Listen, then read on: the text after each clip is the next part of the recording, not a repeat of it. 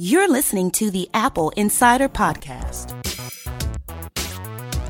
Welcome to episode 90 of the Apple Insider Podcast. I'm your host, Victor Marks, and joining me for a very special episode this week is Daniel Eran Dilger. Hey, thanks for having me on. Thank you for joining me. Yeah, I'm so glad you're here. So, how are things with you?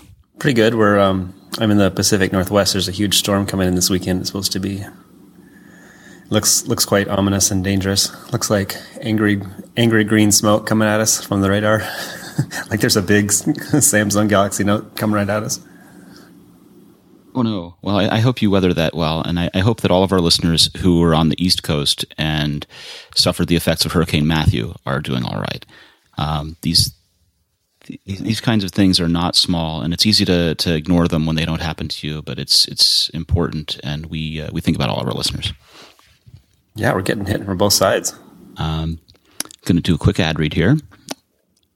Have you ever heard of a software called Boom for Mac? Sounds familiar.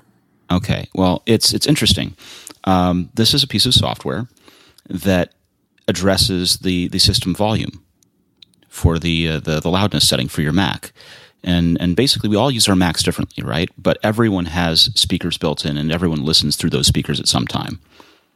Have Have you ever felt like you needed a little bit more out of your your Mac when you were using it? Like maybe its speakers didn't quite loud enough. I didn't know that was an option.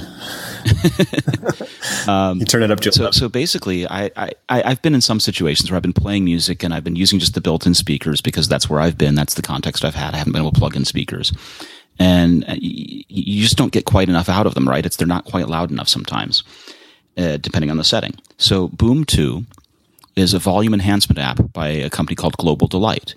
And what they do is they juice the sound, right? They, they make the system get louder. And so they have an offer for all of our listeners. You can log on to boom4mac.com. That's B O O M F O R M A C.com. The app comes with a seven day trial period. You can use the entire app and it includes audio effects. Once convinced, you can go ahead and buy it from boom4mac.com. So you don't have to keep your ears waiting. Why don't you log on to boom4mac.com now? that's interesting. I'm going to I'm going to use that. I'm going to give the trial a chance, and we're going to go ahead and listen to it and see how it works. You and I were talking before we started recording, Dan, about all of the different suppliers that are issuing forecasts linked to the iPhone 7. Uh, well, TSMC was one of the most recent ones that we reported on, and they. I don't know if the company itself mentioned it, but um, a lot of these are analysts that are talking about what's happening, and the results that they posted, uh, future guidance, were related, I believe, by an analyst to uh, be closely tied to iPhone 7 because that company is making all of the application processors and most of the. Um, I believe that all of the the Qualcomm chips that Apple is using. Remember, Qualcomm shifted away from TSMC and went to Samsung. However, that was only for um, newer products, I believe. And iPhone 7 is using the original parts from Qualcomm that are made by TSMC, if I have that correct.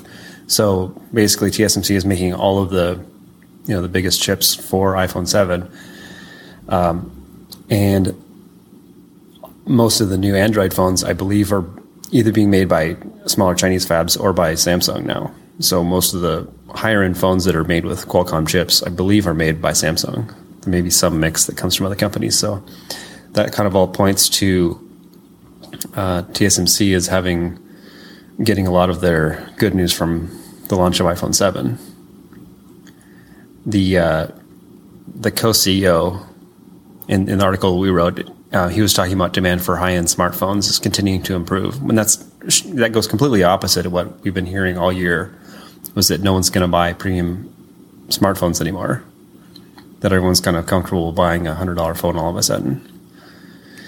And so there was kind of a lot of news about how Apple was going to be bearing the brunt of this backlash where people aren't, aren't going to be buying high end phones anymore.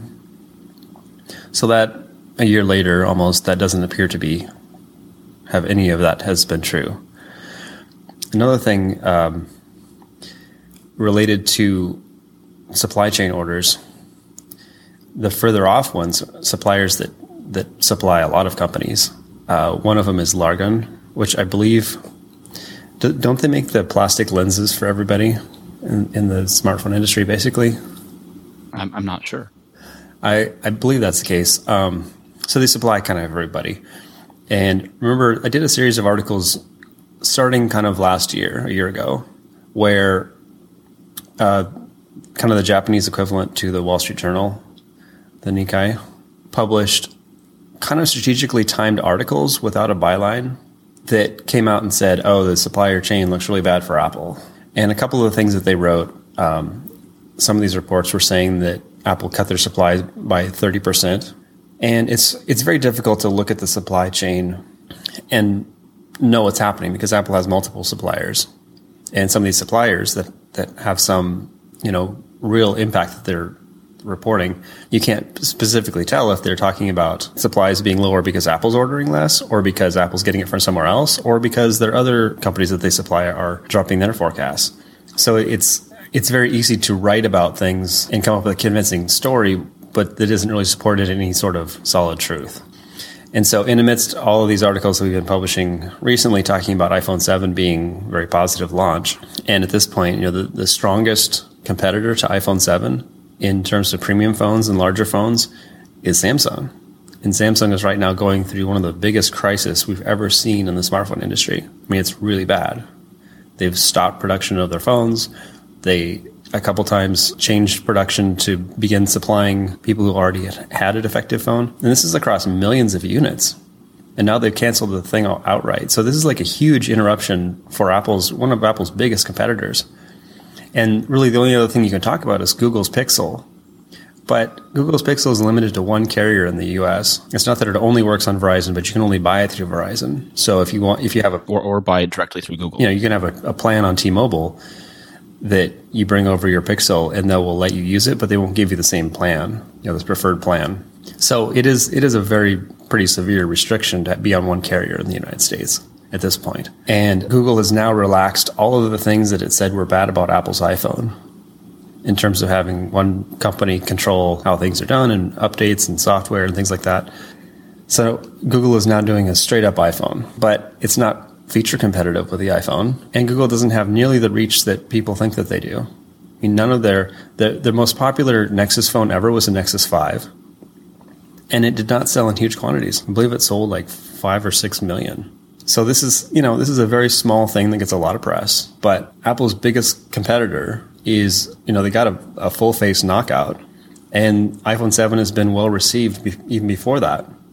So, you know, the roads are kind of paved for Apple. It's kind of ideal circumstances, and we're hearing from clear uh, suppliers that, that they're very confident going into the future. And all of a sudden, here's a, a Nikkei story published, um, ironically, yesterday at 420, but uh, it was published. Uh, I saw it on Barron's, and they just made sort of negative sounding comments about uh, how Taiwanese device uh, makers were under pressure and that Apple suppliers are the main culprits. I quoted a analyst here saying that iPhone sales could turn out to be slightly better than the extremely pessimistic view three months ago, but saying that flagship smartphones is, are in a downtrend. The orders for the supply chain are quite conservative compared with a year ago. So grain of salt. We'll see if how accurate that is in the future because I've now seen two previous reports that I reported on from this from this news site that were clearly wrong. I mean, you could argue about whether it's right or right when they did the report, but in afterward, it's like clearly what they predicted didn't happen. Well, last year you reported on you reported this at the beginning of the year in January. Yeah, a similar story that was talking about criticizing the iPhone 6s and its supply right? The rumor was that supply cuts were going to damage the iPhone and that sales would drop by about, you know, the reduced output would drop by about 30%. And that was supposed to have happened in January or March of this year. And it, it had no real relevance on overall iPhone demand or unit sales for either of those quarters. And it, if it had had any relevance at all, it pertained only to internal inventory adjustments, right? Yeah, there's so many things that are going on. It's like it's like looking at somebody on a roller coaster and saying, "Oh, they're up now, they're down, now they're up." That doesn't really tell you what how they're going to end up at the end of the course. They're going to end up at the station. You know, they're going to end up where they got off. But on the way there, they're going up and down and around, and you know, you can report on all those things, but it's it's immaterial if you're really concerned about whether where they're ending up. And the media loves to do that kind of stuff because there's so much drama involved in it. But particularly here, when you're talking about like like the the one that you're referencing, when you're talking about when you when you go out and report that sales are going to drop by a half, which is they said in the the earlier the I believe it was like two years ago, and then later they said uh, orders are going to be dropping by thirty percent. That could be the case. They could it could be that Apple's inventory is going up and down, and and so at one point they're asking for a third less of a supply than they were previously, but that doesn't really tell you very much. And the problem is it gets interpreted by people who want to read it a, a, a specific way and they came out saying that iPhones are going to be dropping by 30%. You know, that Apple is going to be making and selling 30% fewer iPhones, which of course never happened. People ought to learn that the supply chain production volume rumors for iPhones are worthless, right? Yeah. Yeah, we've seen that over and over and over again. And and yet they keep coming out and keep having analysts drop news right when they want something to happen that's i mean it's not an accident why they're doing it but it is frustrating to see people pushing out headlines that are not true or even sometimes they're they're factually true but they're presented in a way that's either intentionally false or walking the user to a the reader to a false conclusion. You know i, I can't believe i'm saying this. You know we, we're apple insider. We talk about rumors and we cover these things but really no, no one should pay attention to these rumors. Well there's different kinds of rumors but specifically the supply chain rumors when you're talking about how many things are getting built, that's there's a lot of other rumors that we have written about, some of which are things like patents. You know, there's features that get patented that maybe Apple's going to use it, maybe they're not. And we've seen examples of both. But that's kind of an, a subject of interest to readers, I think, to see what's being researched and what's being documented in patents, because that get, does give you an indication of a lot of the work that goes on that you don't necessarily see. Sometimes you don't necessarily see it right away. Sometimes it takes a while to mm-hmm. become a product. Um, and sometimes it's just there's a lot of work that gets done that doesn't ever result in a product, but it's still interesting. I mean, now before we move on to product and, and those kinds of rumors, the, the, we published a report saying that supply chain reports, there we go again, claim that Apple will gain market share in 2016 and 2017. That the smartphone market will expand about 7%, uh, up to 16% with next year's phone. So, do we believe this? How, how are we supposed to take this? Well, it, it is interesting in the face of previous sort of consensus, even at the beginning of this year, was that smartphones were just not only reaching a plateau, but were tumbling downhill, and particularly high end smartphones, and people are just going to stop using them. And I didn't see any factual basis for that when they were saying it, and I was refuting it, saying that this isn't really does not appear to be uh, solidly based. It appears to be people saying this because Apple has full control of the high end. So of course you're going to say the high end doesn't matter. And we haven't seen any evidence of that. We haven't seen people deciding that they don't no longer want to have a smartphone. And really, you know, they talk about smartphones going away or, or being commoditized down into nothing. But smartphones are a combination of a whole lot of things that we used to carry. You know, a lot, a lot of us carried a PDA. We frequently carried cameras. And had a phone and a music player and a lot of other devices that you know we didn't carry all the time, but are now done on your phone. And it even replaces a lot of time that you would spend on your computer a decade or so ago. So smartphones are a combination of things in a very convenient package, and they're gaining features. They're not. We're not going to distill them down to a simpler thing. And phones aren't primarily about being phones. They're mobile computers that we call smartphones. But most of what we do today is computing functions and using a network. And it's not primarily for voice calls. We're using data calls. I mean, voice calls are now data calls, but um, a lot of what we're doing is messaging and FaceTime style messaging. And look at all the work that Apple's put into iMessage to, to make that a more engaging platform so it's sticky so that people stick with iPhones. So a lot of the predictions that people are making are just clearly just way off base. And they're, the reason that they're predicting those things is not because the facts sort of support that, it's because that's what they want to have happen. The same thing as, you know, IDC when they come out and say, oh, it looks like people are really trending towards two in one notebooks that look exactly like a Microsoft Surface. And it's like, well, we kind of understand why you're issue that press release. It's not because there's really evidence that people are buying a bunch of Surfaces. It's because you found a data point that you can turn into a story to say, two in one sales are going up, but you know that's not actually the where the trajectory of the market is going. We're not rushing to Microsoft store to buy their product. That this is the PR that's trying to make that happen.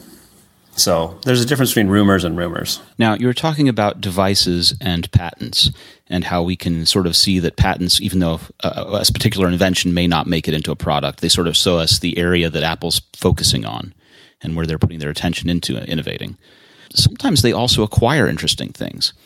For example, we, we've talked a lot about the rumor of a MacBook with a, uh, a touch capacitive uh, function row. Right right? Recently, they purchased a company, I think based in Australia, who makes a keyboard with e ink keys. Right? Did you see that? I saw the reports of it. I don't. I don't know if that was actually true that they had acquired them. Okay. Well, the report that I read, and I'm just pulling it up right now. I saw there was a rumor about them talking about being acquired by Apple or in talks, and then uh, Telegraph UK published an article. I think today or last night saying that uh, Tim Cook, who's traveling in China right now, visited these developers. Okay. But it's not clear if that's accurate or not. I asked Apple about it, but I haven't heard back. Okay. And they don't always say when when they've acquired something, but they they don't always respond right away either. Yes. You don't necessarily see that technology released just as it exists, just as it was um, that what you do is is you you wait a generation of phone and you see that they incorporate it in a different way that they take some base underlying technology and reuse that in a new and interesting way that wasn't there before. Yeah. You know, the way that I think about this is going way back to the acquisition of TouchWorks. You remember this? You know, TouchWorks years ago, they made a keyboard that replaced a G4 PowerBooks keyboard, and it had a little ribbon cable that went off to the side and plugged into the USB, and it was yeah. a touch capacitive keyboard that you could do multi-touch on on your laptop. And this this thing became what powers the touchscreen in the iPhone. And people who saw this didn't realize that okay, if you take this solid thing that's meant for a laptop and repurpose it and put it behind a screen and make it transparent, which is a lot of work. Right. Yeah that you suddenly get a pocket computer that's touchscreen. But Apple did. I think they were capacitive. You know, capacitive t- uh, technology was there before, but what was missing was a lot of the analysis in terms of when you put your finger on the screen. it's not like a stylus where you where you could triangulate the specific point where the stylus was touching. Um, when you touch a, a screen with your finger, you're either hitting it with the whole pad, so you're you're hitting a whole area, and also when you do gestures, when you swipe or you a variety of things that you can smear your finger on the screen, it's really hard to for a computer to know what you're trying to do, and it has to be done really quickly, and it has to be done accurately and, and predictably, or it doesn't feel right. And so I think a lot of the work I don't know if they actually acquired that. What TouchWorks? That company, or I think they kind of acquired the people. They bought they they bought got, TouchWorks and bought the IP and, and acquired the people as well. Yeah, some control over the technology, but anyway, that the technology that they were acquiring wasn't necessarily capacitive touch screens, but it was the gestures of how to translate sloppy human fingers with you know um, kind of a design language of how it's going to work. Well, and it was also the the multiple right. fingers at a time kind right. of thing to be able to handle touch typing was uh, was a feat that had not been done before. And that's why Android part of why for many years didn't acquire it. do that because they were afraid of they knew it was patented technology. and then after a while, it got to the point where you know Samsung was getting away with being able to do whatever they wanted to do, and the courts were just not responding for so many years. It took them years to get the to go to court. And then Apple brought all these patents, and the court said, "Oh, we can only hear about four of those." And we're going to allow Samsung to go out and buy patents so that it's an equal fight, so that you both look like you're infringing technology. So it's just such a clown show in the courts that they basically gave Apple's technology to everybody else to, to, to have. That that's when Google really embraced it on Android and made Android much more like the iPhone than it was originally. Originally, it had like a little trackball on it and uh, keyboard. Yeah. What was a BlackBerry? But it wasn't just a shift in, hey, we should yeah. copy Apple, not BlackBerry. It was a shift in, I think we can just steal their technology because nothing's going to happen. And we're giving it away so they can't sue us for money. We're, we're seeing sort of the uh, this play out in the courts now, right? There's a there's Samsung and Apple before the Supreme Court, and the, the court's expected to hand down a decision sometime in, in June of next year. But it, it, looks as if the court is focusing around the issue of creating and instating rules to adjudicate future litigation. They're they're a little less concerned in how design patent laws impact the case, even though that's what this case has been about. Samsung is is arguing that damages should be, damages should be assigned based on just the part or portion of profits that can be attributed to the infringing part. So they're saying that the the design of the phone is the only thing that should be assessed for the damages, and it shouldn't be against the whole phone. And yeah, well, the opposite. I mean, the kind of things that, that they're arguing was, you know, these were so these cases were so old. I believe it was from 2011. I mean, it's like five years old now. It's kind of ancient stuff. I mean, one of them was a swipe to unlock, which Apple's not even using anymore in iOS 10. But the fact that my that Samsung very clearly copied it and they documented that they were copying it because it worked better than what they were trying to do on their own. Their whole argument that they didn't copy was clearly not true. And so now they have to say, "Oh, well, sure we copied it, but shouldn't be able to first of all, they, first of all they wanted to stop any sales ban on on ongoing phones until they were they didn't matter anymore. And they successfully basically didn't they su- successfully ran around wasting time until the injunctions wouldn't matter anymore. So they got they did that successfully. And now they're saying, well, we shouldn't even have to pay for lost profits because this was one feature on the phone and it wasn't the only reason people bought our copycat phones. And you know, the fact that Apple can only bring like four or five patents at a time means that it's just impossible to sue a company like Samsung who's just stealing dozens and dozens and dozens of your of everything every feature on your phone and then they say oh well you only won one of these after four or five years and it doesn't represent the whole phone.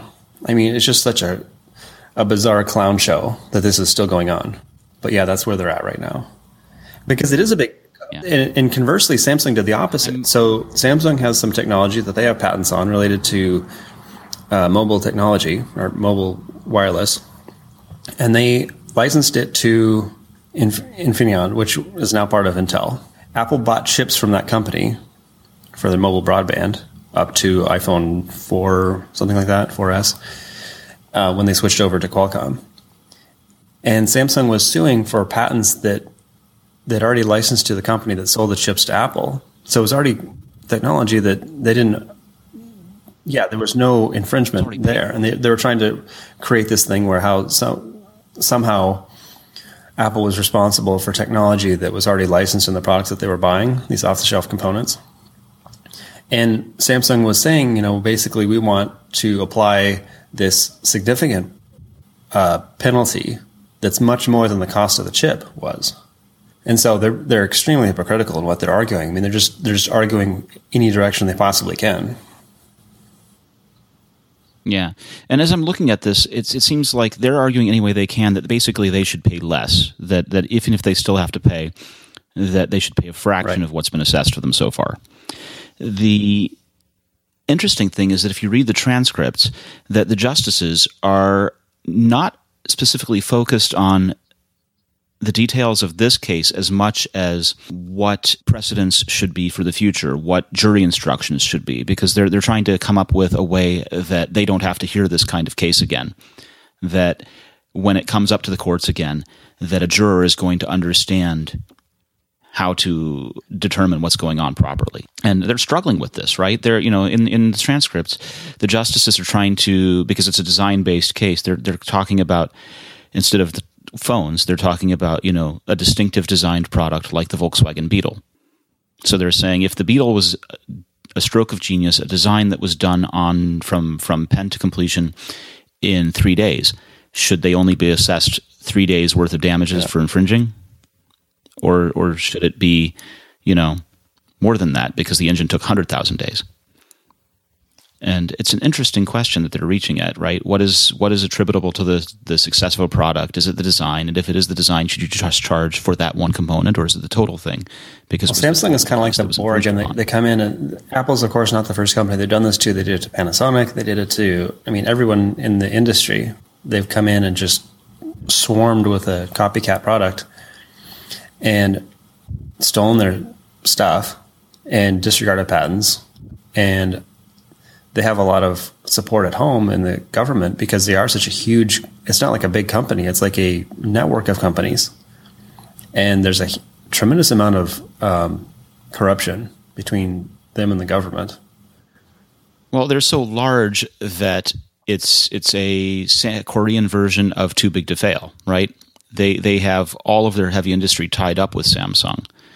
They're they're not just a maker of phones and appliances and white goods that we see here in the U.S. They also make automobiles. They make military equipment. They make pretty much everything. And so, if you damage that company, first of all, you're damaging cultural honor, right? Because it's so closely tied and associated with with being so large. There, it's it's a national interest, and you're you're also stand to harm the whole South. Yeah, I mean this is part of it. Um, Samsung and, and, Samsung is more than just making products too. They, I think they sell insurance, and you know, it's just they just do everything. And specifically, I mean, smartphones were back in 2000 between like 2010 when they started copying to around 2014. Uh, smartphones were a big part of Samsung's profit center. And increasingly, that's, I mean, iPhone 6 did the most damage, more than any lawsuits. But and then also there's just kind of like this nagging competition from China to where Samsung used to sell quite a bit to China, and now it's like there's just no market for it because there's there's plenty of commodity phones that you can get for cheaper. Whereas Apple had a very different product and sold it very differently in China. And it was a you know Apple Apple only sells premium phones. Samsung sells a lot of things, and you know part of that is the premium phones where they get the most money. But to have a decrease in the premium phones a tremendous decrease from iPhone 6 that continued for three years now. And then to be hit with the Note 7 thing, even before the Note 7 blew up, uh, there was a pretty significant problem happening within profitability in phones because they give away so much to sell a phone and their their average selling prices are going down. So a lot of Samsung's profitability actually comes outside of phones. It comes from selling parts to other phone makers and from selling displays and a variety of other things that are doing better than smartphones have. So I don't think the government is like backing up the South Korean government is backing up Samsung's smartphones as much as they are just allowing the company to do kind of whatever it wants to do. And the same thing happens in China, where um, intellectual property doesn't really have the same. There's not the same culture of protecting that. But that's now happening in the United States, where you know intellectual property has always been kind of a big part of the United States' ability to be a world leader and to stay a world leader because we're developing technology and building it into products, and there's protection under law so that somebody else can't just come out and copy it. And there are some problems with that. I mean, if you look at you know drug companies and stuff, it's very difficult to come up with a new drug. It's very expensive. And then once they do, you have this life-saving drug that solves a problem that nobody else knows how to do, and they want to charge money for it. And so people look at that and it's like, oh, that's an ethical dilemma. We should allow all these other companies to copy this drug that they spent so much money working on. But what what happens is that there are tons of research and tons of work on making new drugs. Let's continue the example that are not successful. Right? They they pour huge amounts of into money into things that don't go anywhere. And so the one time they do have something that works, they have to recover costs, not just right. for the um, the one that's successful, but also to have paid for all of the work that was that was essentially useless. Yeah, they not only need to subsidize their out. things that didn't work out, like you're talking about, they also need to have money left over to be able to come up with the next new drug to keep the thing going. So Apple is very Apple's business model is very much like a drug company in terms of that they're constantly doing research. Some of it doesn't pan out, but they're very focused in the research that they're doing to come up with new products in the future that people are going to want to buy. And other companies in the tech industry particularly are like uh, pill pharmacists or pill makers that are looking at what Apple does and trying to just copy it. And there's there's some efforts to do kind of innovative things, but a lot of what we've seen outside of Apple has not been successful for years and years and years. So it's like things like, you know, they're making such a big deal about 3D screens on cell phones a few years ago. And then it was curved screens. Everybody needed a curved screen. I, I didn't really understand why that was important, but they convinced everyone in the media to be talking about curved screens. All these they have curved screens, and when is Apple going to come out with a curved screen? It's like, what is the benefit? So you can lay it down and it doesn't lay flat on a table. I don't get it.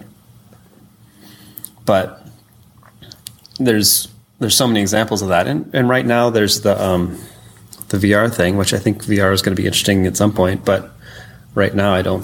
I think it's kind of like 3D television, where it's kind of thing where you put on glasses and it's kind of cool for 15 minutes, and then you want to not do it anymore.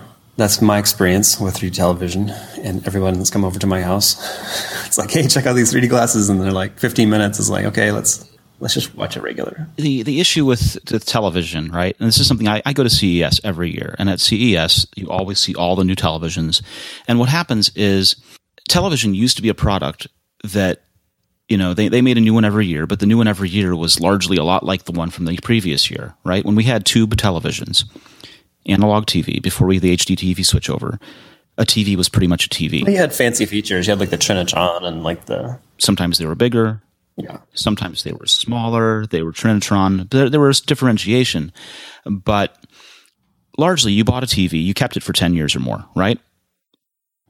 In, in those days if you bought a television you kept it until it broke at least Yeah. So there's something tremendously better, and there wasn't tremendously better things Right. coming out. So Yeah, and, and there frequently wasn't anything tremendously better, and and so the the life cycle of buying a TV was that you bought one and kept it for a, a substantial amount of time, and that if you bought a new one, you bought it because your old one broke and it wasn't cost effective to repair, or because you wanted something significantly larger, you wanted these new features, but it wasn't uh, uh, at every you know there was not a buying cycle where everyone went out and bought a fresh new TV every year or every two years the way people buy phones, right?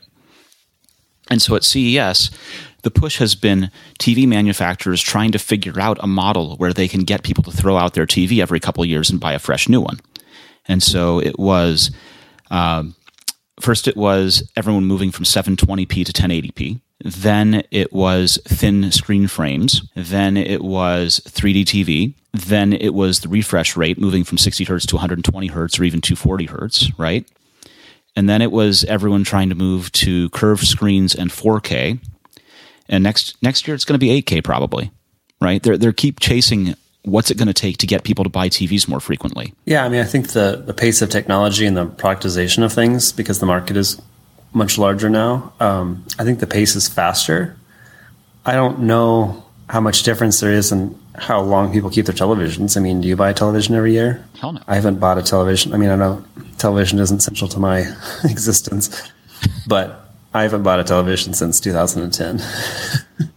Now, Dan, I want to talk to you a little bit about some uh, some patents and things about the 2017 iPhone. So, Mikey wrote a story on our site about Apple patenting a method for embedding light sensors directly into device displays. And what he's suggesting is that embedding light sensors directly into the display is a step towards getting rid of the chin and forehead bezel. yeah, we talked about that last week too. We, we did, although he wrote about the patent this week. This is just one of more thing in on the march to getting a phone that doesn't have the forehead bezel, right? Um, I don't, I don't, I'm not pulling up the article immediately in my head, but was it talking about integrating a camera or a fingerprint sensor or kind of both? This one is about light generating layers that are a part of the substrate of the display. And by having light sensors integrated directly into display, they can sense proximity, sense the, the light ambience around it, and have it be built in so you don't have to have the chin and forehead separately. Um, they're also talking about the idea that you could have a TFT layer in which sensors are embedded directly into the TFT layer of the screen. Uh, but basically, in in any scenario within the patent, and of course, patents address a couple scenarios more because they want to try and cover as widely as possible. Uh, the the sensors are placed within the display itself, not above it, as it is the case currently in the iPhone and the pa- iPad and Mac. Yeah, that's interesting. They still have a earpiece that you're gonna have to put somewhere. That is true. There's some, um, this is all about sensors, and it doesn't mention anything about the earpiece. there is some interesting ideas about, you know, without having any specialized knowledge of how any of this works on a really low level, it's very easy to say, oh, you could take the fingerprint sensor and put it into the display and the camera also. And what's sort of interesting, I mean, part of that is like when I first read about integrating basically camera sensors within the display part of sensor, it's kind of one of the those things where you're like, oh, I wouldn't have thought to do that, but that's kind of an interesting idea. I Wonder how that actually work in in, in actual production. Um, but another example that we're already seeing is on the camera. Within the camera, there's focus pixels. So it's it's pixels that instead of um, creating an image, they are helping to focus what the camera is interpreting and seeing. So there's a lot of a lot of technical directions that can happen that aren't necessarily easy to predict, and it's not like a an obvious thing of we have to get this, we have to get this, and we have to get this, and now we're done to where we don't have a chin and bezel. Could also be that the the phone starts taking on a, a different shape where we don't use it the same way. Um, one sort of example of that is not exactly changing the shape of the phone, but the idea of having a watch where you get some of your most important things with a glance of your wrist instead of pulling out a phone and putting it up to your ear or looking at it. And then also with coming with AirPods, being able to sort of talk and interact with a phone even if you're not looking at it. So in addition to the changing of the phone itself, it may be that the role of the phone is changing, where it's becoming almost like a server in the background that you stow away on your person somewhere, and then you you know you have a conversation with Siri or a conversation with whoever you're talking to, and um, you're looking at status reports and things on your wrist that you don't have to fully pull out your phone to, to check on. So there's a whole lot of kind of interesting directions that the phone is going in right now. One of the other patents that Mikey wrote about is the idea of a super resolution multi sensor camera using cube prisms. And the diagram that I'm looking at is that like the periscope kind of idea where it splits up the It is the periscope idea. It's it's exactly the periscope where what they've got is um, is, is is what you say a periscope, but because there are now more sides as opposed to just focusing on a sensor placed at the end. You can add the additional sensor coverage on the sides of the thing as well. And their goal is to capture more information for the camera in the same amount of physical space. Yeah, that's an interesting idea. And then it's also kind of, I saw a previous one where they were showing sort of a similar arrangement to basically create a tunnel of mirrors so that you could have um, more larger, longer optics for shaping the light mm-hmm. before it hits the sensor. Because there's there's only so many things you can do in a very slim assortment of lens covers in a phone that's that thin. Right, and photography is based upon light. So yeah, so if you can bend around a corner and send it down a hallway, and that's an interesting idea as well. And also, there's the idea of having multiple sensors. I mean, we're already seeing that with the iPhone 7 Plus, having two cameras that kind of work in conjunction with each other, but having having even more, more sensors that do specific things. There's a bunch of Android phones. Most of the Android phones that I've seen that, that use two camera sensors, one is color and the other is high resolution black and white. And the idea is to that uh, the luminance information, the the structure, the black and white detail is more important than the resolution of color because colors, you know, it's kind of like taking a, a really sharp picture. So, so, they'll capture all the detail information with black and white and then use the color map from the, yeah. the color camera to colorize the black and white photo. That's kind of the idea, I think. Um, I haven't I haven't seen the actual results of it, and it, it sounded like it wasn't as good of a th- thing. I mean, in, in practice, but it's you know like an interesting idea, and of course, there's a lot of other ways you could uh, use multiple cameras to do interesting things. There's that. Um, it's a low resolution. I believe it's an IR camera that you can plug into your phone and take heat map pictures of things. And so the resolution isn't very high, but it's a different kind oh, of. That's the FLIR one. What's that? Yeah, that's called the FLIR yeah. one. F L I R one. Yeah. Yeah, I have one of those. And and what they're doing is is they capture the infrared information with the cameras on its device and then overlay that on top of the camera information used from the, the camera that's built into the phone. Yeah. So if you had multiple sensors looking at different parts of the spectrum and putting them together, you could do some really cool stuff. Now, last week you and I talked about the idea of the phone being made out of ceramic zirconia. Right. And I was really hot on the idea. I thought it sounded like a great thing. And and in the interviewing week, I've had a thought and I want to to hear you tell me. I mean, I, I was thinking about this and I was thinking about how much Apple's invested in aluminum, right? They have tons and tons and tons of CNC machines going, turning out iPhone enclosures by the hour. And to change away from that to a, what is a slower process to make the, the ceramic cases doesn't make as much sense to me as it did last week. Yeah, that would be a huge shift. And, and with, with well, what benefit? I mean, the most obvious detriment is that it's taking longer and it's heavier.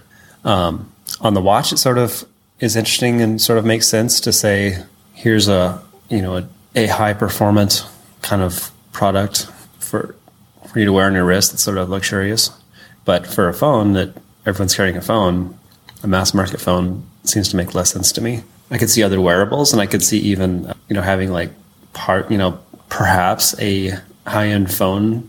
I think Apple's sort of experimenting with the idea of luxury electronics because, especially when they first came out with the iPhone six, and there was the six and the six plus, and the six plus was selling. I think it was around ten percent of sales.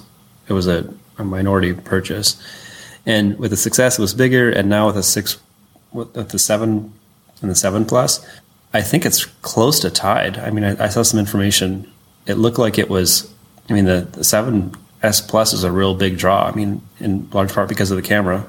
Um, but Apple could, um, in the future, I don't know if it's going to be next year, but I mean, they could come out with a. There was sort of a rumor about a Pro, a phone Pro, you know. Um, but if there's a market for that, you could sell a higher end device that had even more, you know, capabilities that cost more because it's more difficult to make. And so I could see using exotic materials on something like that. But for for the phone that they're making 70 million of in certain quarters, that would be a tall order to jump to some exotic material just kind of for breaking rights. It would have to be some offer some huge uh, leap over what aluminum is doing right now. And, and and just you know having built up all that infrastructure and all of that equipment in order to make this manufacturing seems like it doesn't make sense to to discard it quickly right they they are probably the biggest CNC machining user on the planet. It's I'm just I'm having a harder time figuring out how they would go to the longer process that doesn't really take advantage of that infrastructure they built. Yeah, they have been installing billions of dollars worth of equipment in in their suppliers. I kind of wish they'd get back to liquid metal. A lot of the contracts that's that's what it involves is Apple is buying robots yeah. and devices for them. So they're like helping them with the capital costs of building out production capacity because it's difficult and dangerous to just re- rely on other suppliers to build things. Because if somebody else comes up and wants, you know, a ton of RAM for something, then that impacts your costs. But if you're building your parts on your own, then you have much more control over the supply. I, I need to look into liquid metal. I, I remember that they purchased the rights to use liquid metal. We haven't really seen a whole lot come to fruition from that, but I, I like to think that it still holds promise. My other idea, we're talking about materials. Apple's been working with a lot of different materials, especially with the watch.